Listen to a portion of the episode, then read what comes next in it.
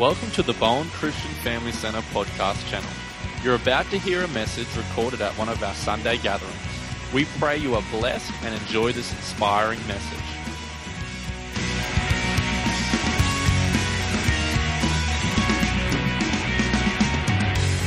So this month we're speaking from Ephesians 3:20 and the whole theme of it is there is more. And I want to read to you Ephesians 3:20 it says this. Now to him who is able to do immeasurably more than all we could ask or imagine according to his power that is at work within us. My title this morning is called Take a Step. And, and I believe for us to have more in our life, we need to take a step. If when if you're ever going to go somewhere, you got to start off with a step. I remember before I got married, when I was a Christian, but I was single, I didn't have a car, and to be to be honest, uh, I'm encouraging Bo to hurry up and get his license, but I didn't get my license till I was 24. So I had to go everywhere walking, and I remember when I was dating Renee. Uh, we'd finish and I'd have to walk home from her place. And so the massive journey home would start. I had to stick with one of those bags on the back you see with those hobos. No, not really. But I'd walk all the way home. And it seemed like a long way.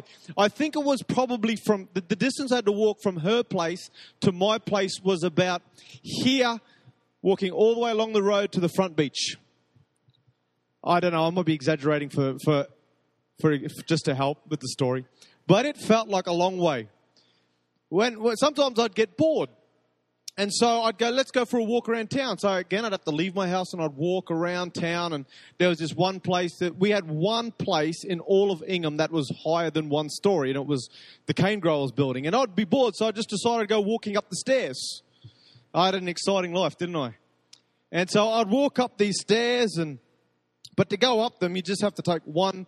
So I decided I'd walk up and say, I wonder if I can get on the roof, but you couldn't. But uh, to get up the stairs from level to level, it took one step at a time. We had to get up, we get up. My son right now is starting to take his first steps. Our son, it's really cool. He, he, he's pretty much walking now. And his walking started off really sort of. I, I saw his first ever step. Renee wasn't there. Don't tell her that. But no, she. But uh, oh, she's here. I thought she was out the back. No, she no. He didn't. He didn't step. He just fell and he put his foot out. But when he was walking, it started off pretty, you know, like that. But now, as he's got on, he's starting to walk a lot better. He's still got his arms up like a bit of an orangutan as he walks. Sorry, mate. And, uh, but as a dad, I'm so proud. I know it's something that every kid does. It's a normal thing that every human being does. But as a father, I see it and I see him walking and something in me goes, man, my son's awesome. No one else has ever done this before. We're all like that. And, and as parents, I'm sure. And, and God's like that too. He's excited when he sees us taking steps towards the dreams and the purpose he's put in our life. It's as if you were the only person who ever did it. That's how excited and passionate he's got because God gives everybody a dream. He gives, he puts them on the planet for a purpose, for a reason. And the only way we can get there is by taking steps towards those dreams. Towards, as that Bible verse says in Ephesians 3.20, the words are really cool. It says, now to him who is able to do immeasurably more. So to get to that immeasurably more that God's got for you, the more that you can imagine or even think of or dream of, to get to that place, it's going to take a step.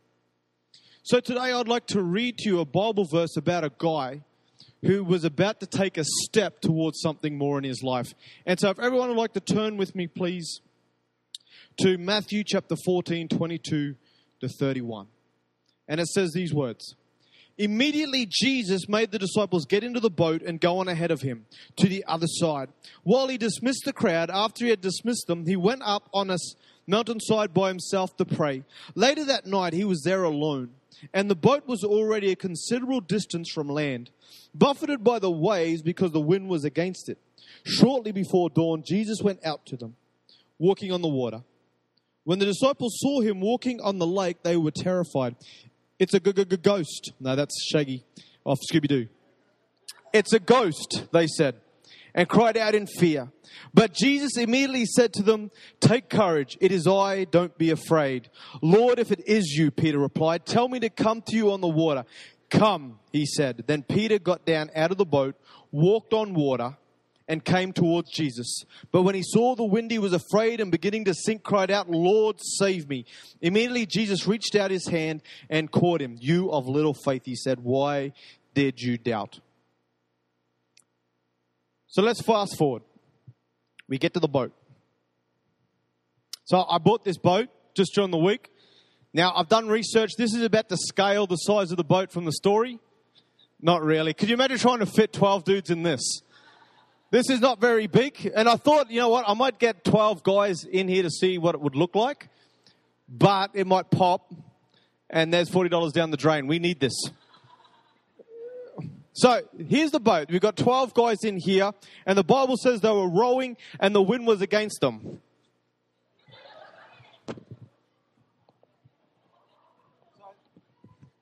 So they're rowing, and they're, they're rowing the boat. And I need someone to pretend to be Jesus. Cal, come on up. He's got a beard. He's, he's probably the most Jesus-like looking person here, except his hair's too short, but that's okay. Just come, just come and pretend you're walking over here. That, not up there, down here. All right, so I'm Peter. And I'm in the boat. And they see Jesus coming. Now, I had doubts whether to use him because he's already playing up with the crowd, but you're just walking. He, Jesus wasn't waving to people and pointing. Come. he might have been, who knows? Stop there. So Jesus gets to here, and Peter's in this moment, and they see him. They think he's a ghost. But Peter recognizes him as Jesus, and then he goes, Jesus, if you call me, I'll come. And he says, Come. And in that moment, right there, Peter's about to take, take a step into something new, into a moment that no one's ever done before, except Jesus. And no one's probably done ever since that moment. And it's really cool because if we have a look in this time, God's got more for Peter. He's got more for Peter's life. Thanks, thanks. You can sit back down. That you helped. Give him a hand. Jesus has got more for Peter in this moment. If you ever look all throughout Peter's life, his entire life, it was marked by the fact that Jesus had more for him. God had more for his life. He's there as a fisherman. He's fishing and Jesus walks up to him and says, Hey, come follow me. He's got more for, Jesus, for Peter's life.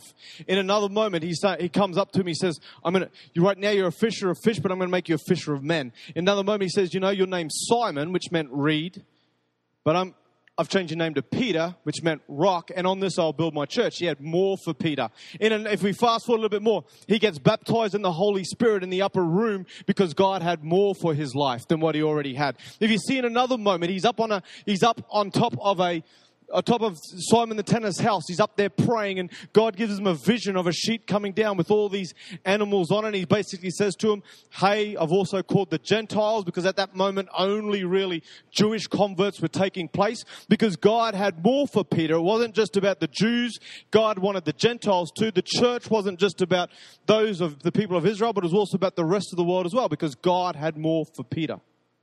In our life, God's got more for you than you are right now. Where you're living right now, God's got more for you.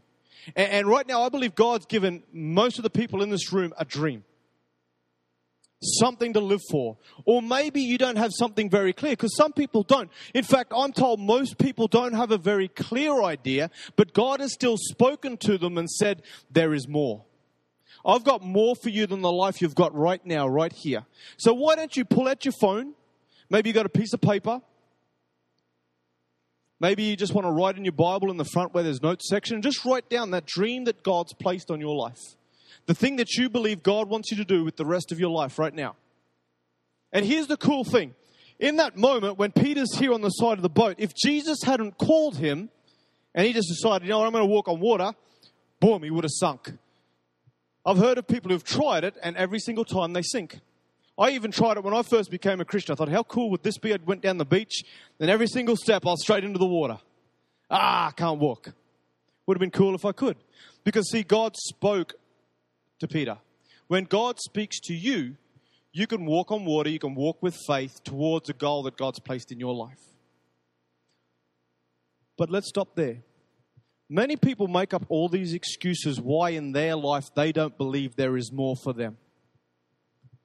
And one of those things I think that we have in our life is we think because of our past, because of the things we've done, it's disqualified us from the more that God's got for us.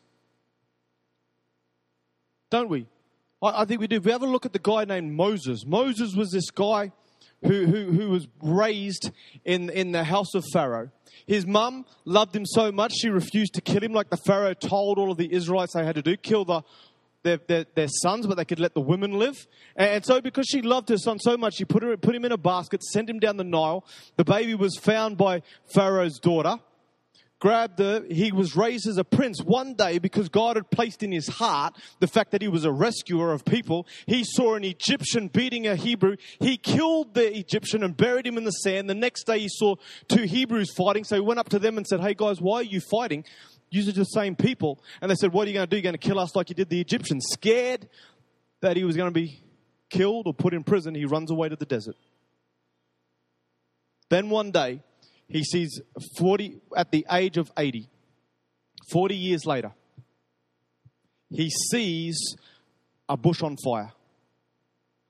And he goes up, he goes up and he goes to check it out because it wasn't burning up.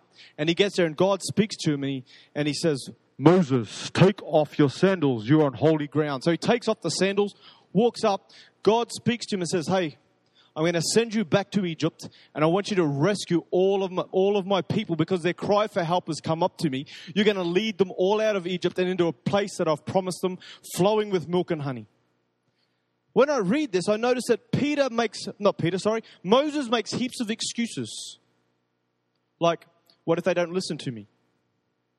What if I can't read, I can not read, I can't speak well? And God speaks to those excuses all the time. But the one thing Peter never brings up is, I killed a guy. Which for me, that'd be the first thing I'd bring up. If God came and said, I'm going to use you to be the Prime Minister of Australia, said, oh, there's one problem. I killed, I killed this guy. It's probably going to get found out. It's probably going to be in the news as soon as I register at the ballot box. But Peter doesn't. Is it because Peter's dealt with that in that 40 years in the desert? Is maybe it's because he knows that hey, this is God, so he probably knows about it already. I'm not sure. But when you read it, he never brings up his past. And the even cooler thing is that God doesn't bring it up either. Not at one point does he say, Now I know you've killed this guy, but it's all right, I'll fix that. He says, Hey, I've called you to do something amazing. And it's the same with us. God doesn't bring up our past. Our past doesn't disqualify us from the amazing thing that He's got in store for us. That there is more. The past doesn't disqualify us from that. There is more. If you have a look at Samson, Samson was this guy, he had everything. When I read the story, I think he was probably good looking, like Brad Pitt. We were watching the Golden Globes, and my wife said, Man, he's good looking. He's very good. I don't know the exact words. I expected her to say, but not as good looking as you. It never came. I was devastated. but that's all right. I'm in trouble when I get home. So, he's got everything. When the anointing comes on him, he's super strong. He's, he's, he's built. He's got everything going for him. God's called him to rescue his people.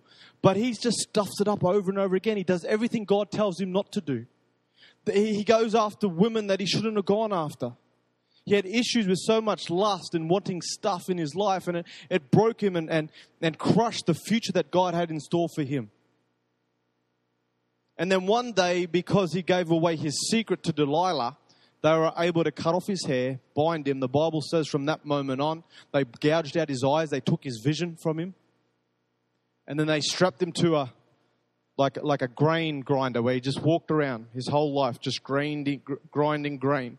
And the Philistines loved it. They got to make fun of him because there's that guy that killed us. Now we're making sport of him. But I love what the Bible says. As soon as that happens, it says, but his hair started to grow again. So it's the same with us. We can stuff up. We can mess everything up. We can feel like we stuffed it all up in our whole life. If I hadn't done that, if I didn't do this, if I didn't get involved in that, if I didn't do what that guy told me to do when he said to get involved in that business and he took advantage of me, if I didn't do this and if I just stayed where I was, the cool thing is our hair starts to grow back again. It doesn't matter about our past. God deals with it on the cross. Our past doesn't matter. I can tell you things that I've done. I remember growing up, I'd steal pieces from the news agency. They'd put the pencil in them because, hey, my dad wouldn't let me get one. I had to use a, a dodgy pencil that everyone else had. I wanted a, I wanted a pacer. So I'd steal them when the, when the news agency lady wasn't looking. Mum and dad owned a convenience store, so I'd sneak down there when everyone went to sleep and steal biscuits and ice creams out of the freezer. I'd even, dad wasn't paying me, so I used to steal $50 out of the cash register. I don't know if I did that once a week or every day, I can't remember. But I couldn't work it out while I was thinking of it. That's pretty dodgy, isn't it? You know? So I take it out. And then when my brother found it, so there's like about $2,000 or $3,000 sitting in my top of my cupboard hidden. My brothers took it all and started giving it to his mates, and I was dirty as. Pretty hypocritical though, but I was angry as at him. I, I, I've lied to my pastor in the past when I was living in England, when I was a pastor there and I was a youth leader and I, I lost the position because I was lying. But the cool thing is, my past didn't stop the fact that God has had something amazing for my life. And it's the same with you, no matter what you've done. God's got something amazing for your life. I want to read one Bible verse before we go on to the next part. It says this.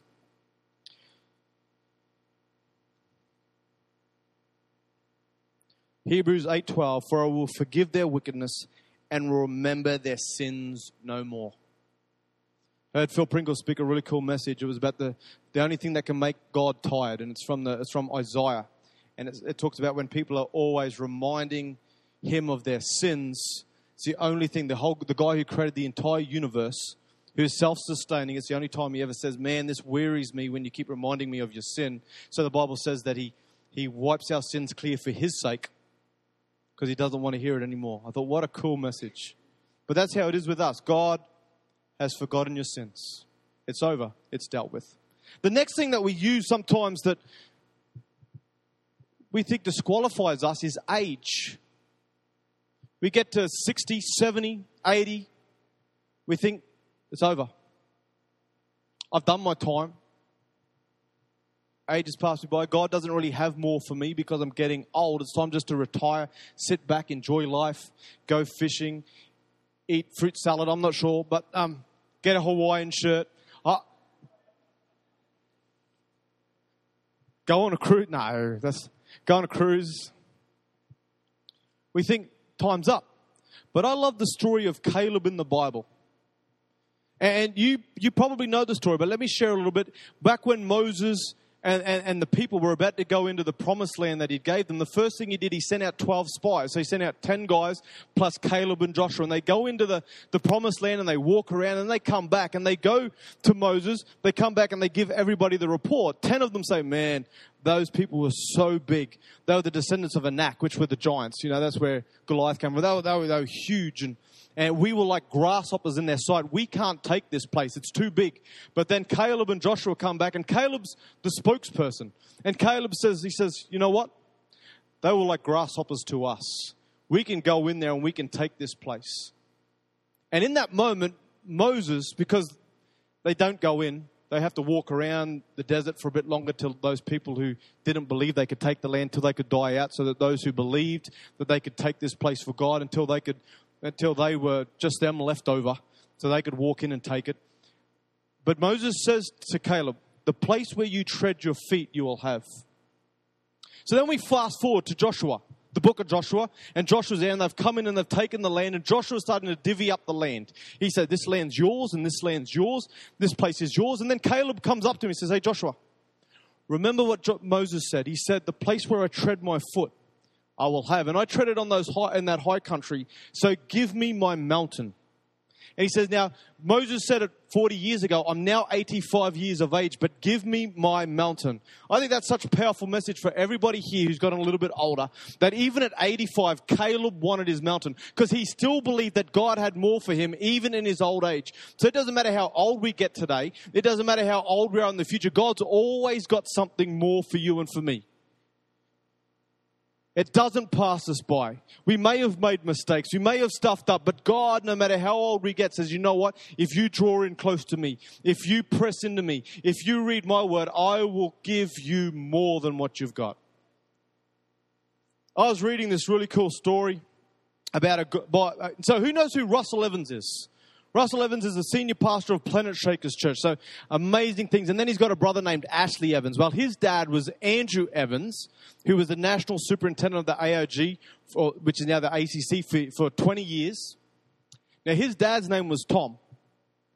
And at the age of 80, he went up to his son, who was Andrew Evans, and said to him, Hey, I want some money because I'm going to start a church in the Katherine. And his son said to him, he said, No, no, you, no, no. I'm not giving you that money because planting churches is a young man's game. He said, No, no, I believe God's told me to go and start a church. So eventually he said, All right, Dad, here's the money. At 80 years of age. Then at 85, he went back to his dad again and said, I think, I believe God's called me to plant a church in Tennant Creek. So his dad said, All right, there's the money. Uh, son, sorry, said, All right, Dad, there's the money. Doesn't matter about how old we are. I read this really cool tweet during the week. It's about, it was a pastor in his church, and it said this. In the tweet, he said, This is why we do what we do. This gentleman is 82 and he was baptized on Sunday for the very first time. And then he wrote, Every one and every generation matters. I thought, what a cool thing. At 82 years of age, God still had more for this guy. God's got more for us no matter how we are. And, and it's not just when we get old. When we're young, God's got more for you too. Sometimes we think, oh, I've got to wait till I'm 21. I've got to wait till I'm 30 before God does something amazing in my life. It, God, if you look in the Bible, use people of all ages. I thought it was really cool. God called Samuel at age 11. When he was in the temple, he was going to sleep, and God spoke to him. He said, Samuel. And he got up and he kept going to Eli until the third time Eli realized, oh, actually, that's God talking. So next time, say, God, I'm here. Your servant's listening. He was 11 years old, they reckon. Jeremiah, when he was called, when he said, Before I formed you in mother's womb, I knew you. I appointed you a prophet to the nations. They reckon he was probably about 17 years old. Josiah, who was one of the greatest kings in the history of Israel. When Israel and Judah had become two kingdoms, he was one of the kings of Judah. And he, they say, was eight years old when he became king because his dad was assassinated. Don't think God can't use me to do anything amazing because I'm not a certain age. Doesn't matter how old you are, there's still more. I read about the disciples. The disciples, they reckon, were about 30 when God called them. Probably. They're not sure, but probably. That's what one guy said when I was reading it. He was probably about 30 because they would have been about Jesus' age. So you can see among every generation, God calls you no matter how old you are. There's still more for you. Don't let the enemy disqualify you because God's still got more for you.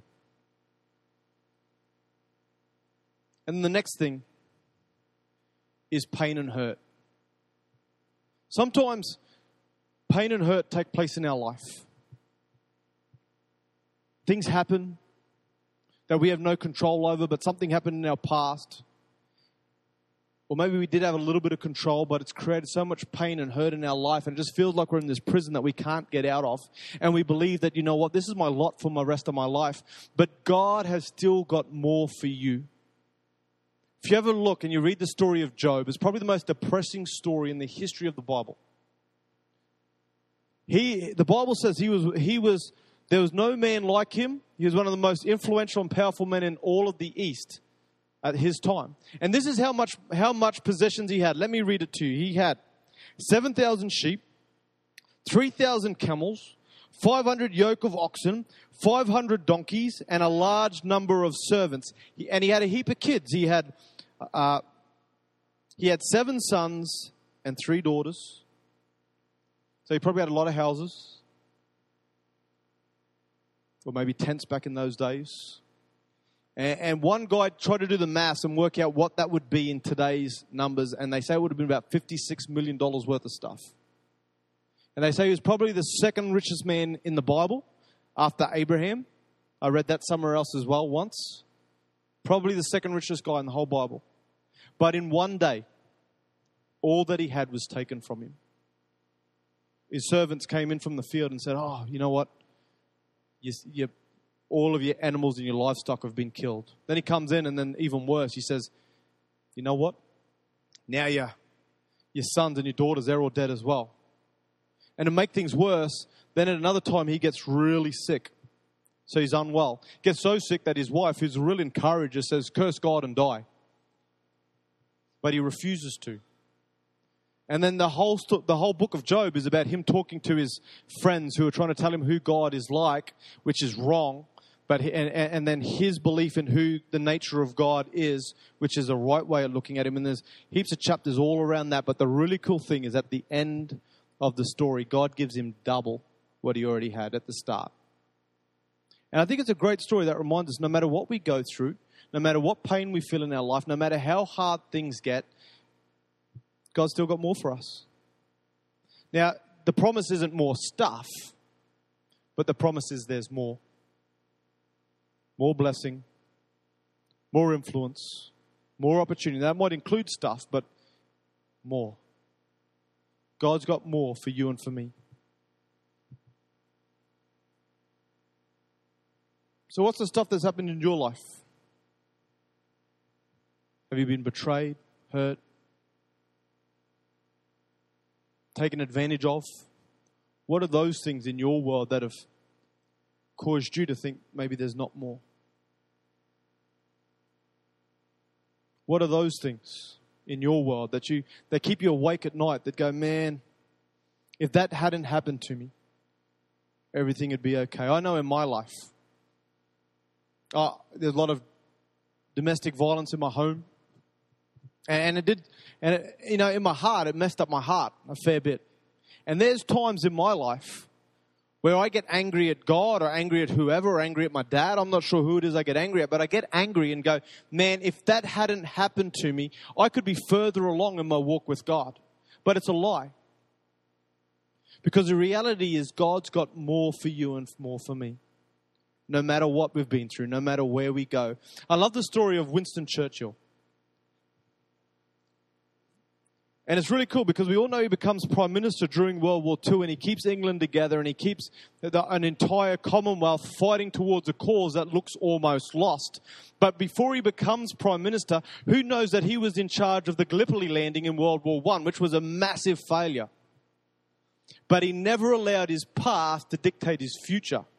There's this one moment because he keeps getting, after that moment, he keeps getting overlooked for, you know, minister positions in other people's governments and he keeps getting overlooked. They say, Did you ever feel discouraged? And he said the words, He said, No, I never felt discouraged because I always believed that God placed me on the earth for a purpose. What a cool thought. If I could get the band up on stage, that would be great.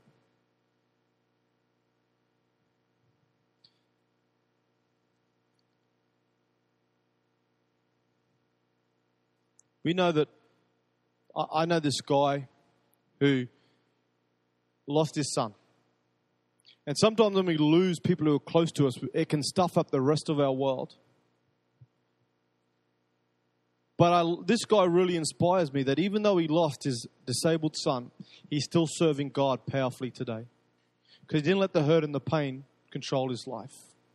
We read about Brian Houston. Brian Houston's another guy who, I don't know about you, but as a young pastor and maybe still now, we, I'd go, man, I'd love what he's, I'd love what he's got. I'd love to do what he's doing. But do I really want the pain and the hurt and the betrayal that he's gone through in his life? Because you ever look at his life, he's been betrayed by those he should be able to trust. The media's reported false stuff about him. Stuff happened with his dad, you know, like he's been through some terrible stuff, but he's never allowed the pain and the hurt stop him from the fact that there's more. In fact, he wrote a whole book about the fact that there is more.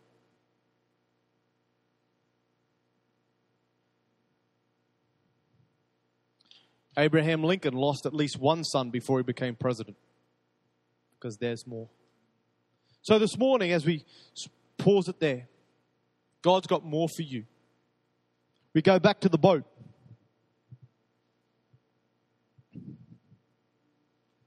And Peter's about to step out into the boat.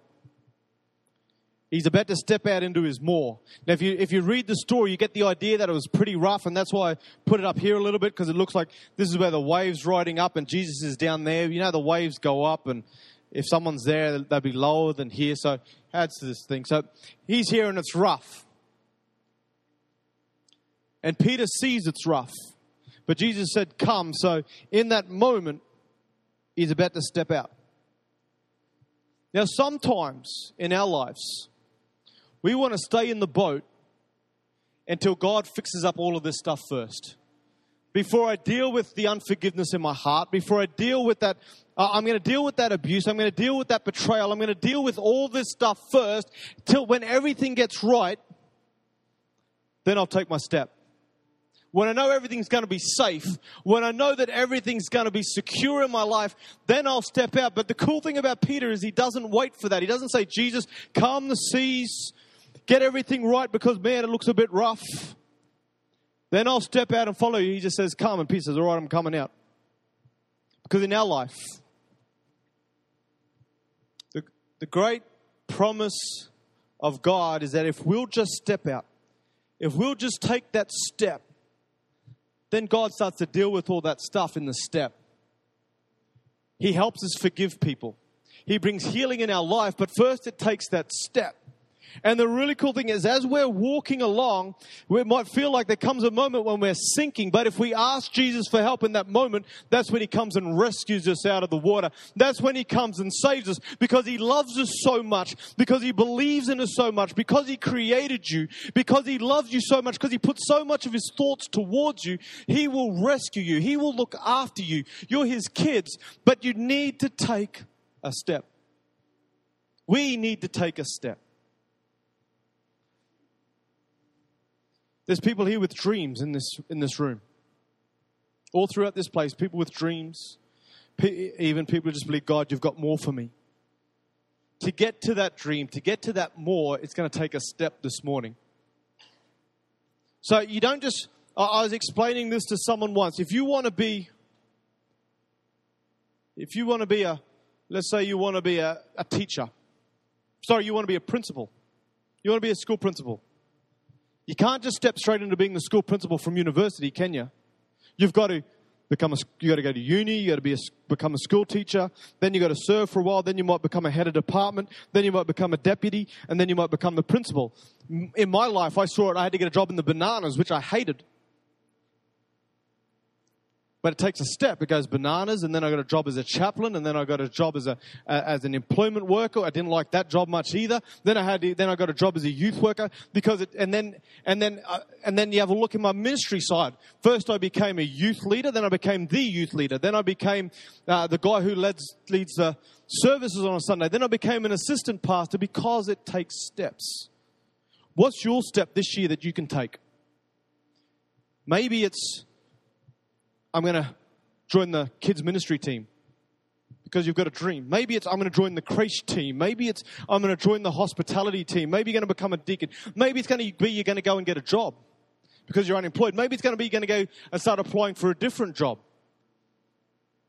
Maybe you're going to start to invite more people over your place because you believe you're an evangelist, or you're going to start going and spending time with people and giving to people and loving on people because you've got a dream, but it's going to take a step first. Why don't you stand with me this morning? I love Pastor John's word that he loves and changed his life, and we've got it painted on the back wall. Jeremiah 29 11, For I know the plans I have for you, says the Lord. Plans to prosper you, not to harm you. Plans to give you a hope and a future. God's got something amazing for us, but it's going to take a step. This year, why don't you pull out your phone and write down what your step's going to be? If you can't write it down right now, or write on the piece of paper. If you can't write down now, why don't you spend the next week thinking about what's my step going to be this year, my step of faith that I'm going to take? And it might feel like you're stepping out of the boat under rough water, but we all need to take a step if we're going to get to what God's called us to be and do. Thank you for tuning in to Bowen Christian Family Center's podcast channel.